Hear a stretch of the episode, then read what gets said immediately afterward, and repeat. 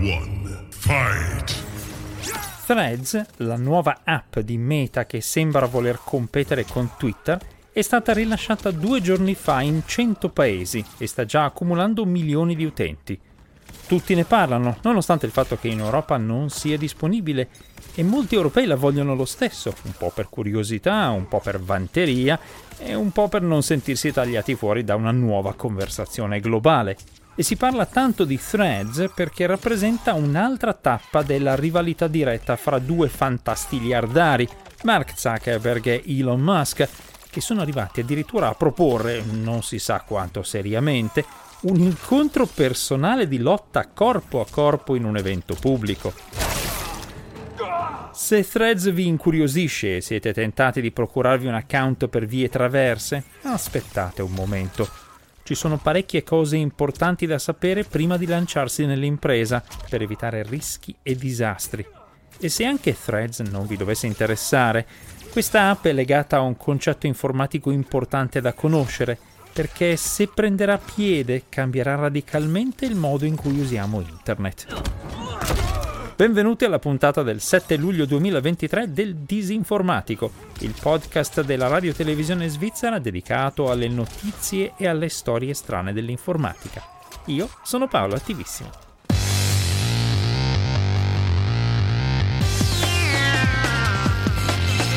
Il Disinformatico.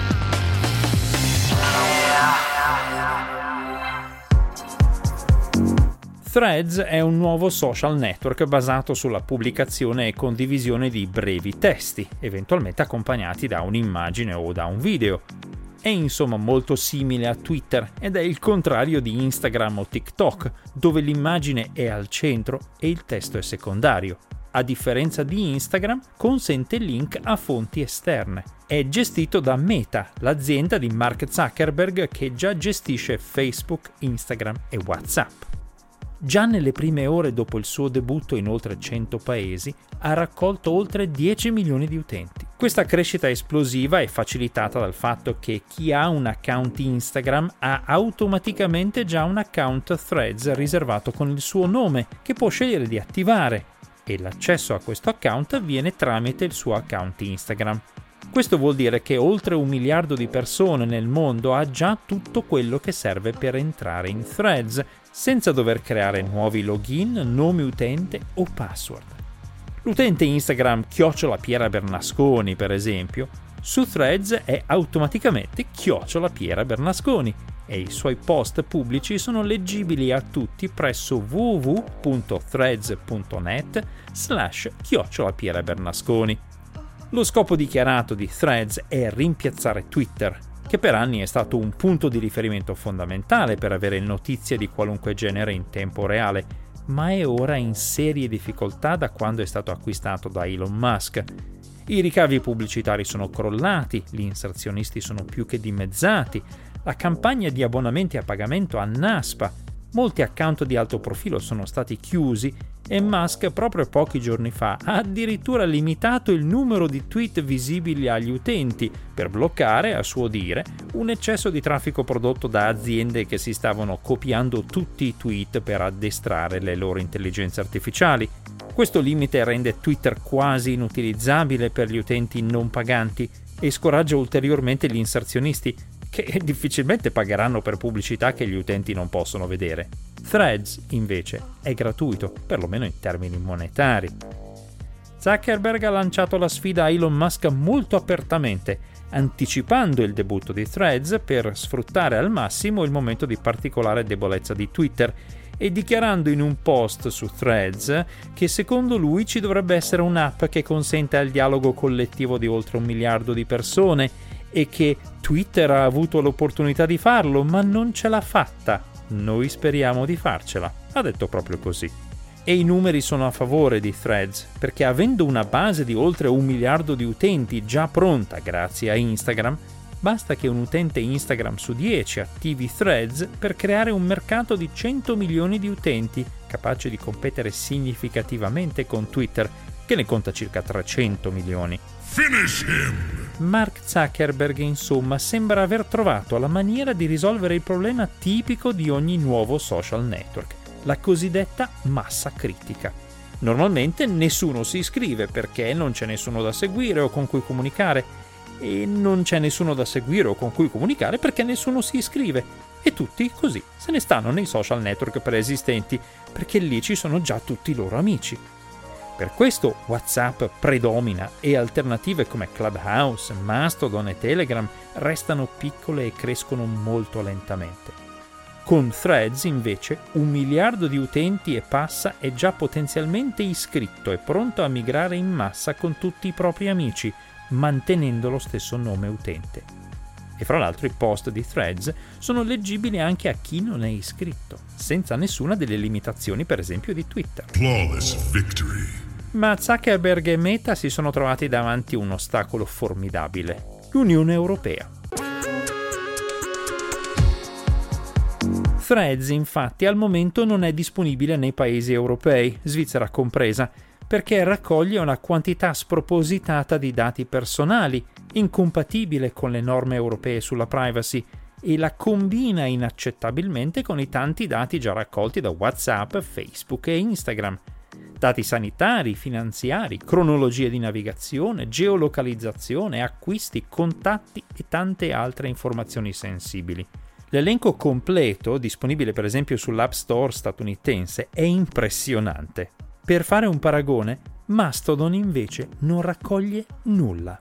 Meta oltretutto è già finita nei guai per il modo in cui ha trattato i dati degli utenti. A maggio scorso ha subito una sanzione record di 1,2 miliardi di euro per il trasferimento irregolare di dati verso gli Stati Uniti e a settembre 2022 è stata condannata a pagare oltre 400 milioni di euro per le sue violazioni dei diritti di privacy dei bambini. Anche Twitter ha ricevuto sanzioni pesanti per la sua gestione dei dati personali. Quindi se state pensando di attivare Threads, magari eludendo il blocco geografico, usando una VPN e un account non europeo, pensateci due volte, anche se credete di non aver niente da nascondere. In realtà, come si dice spesso, tutti abbiamo qualcosa da proteggere, non necessariamente da nascondere. Threads è davvero ficcanaso e da alcune indicazioni sembra che una volta attivato non possa essere disattivato senza perdere anche l'account Instagram collegato.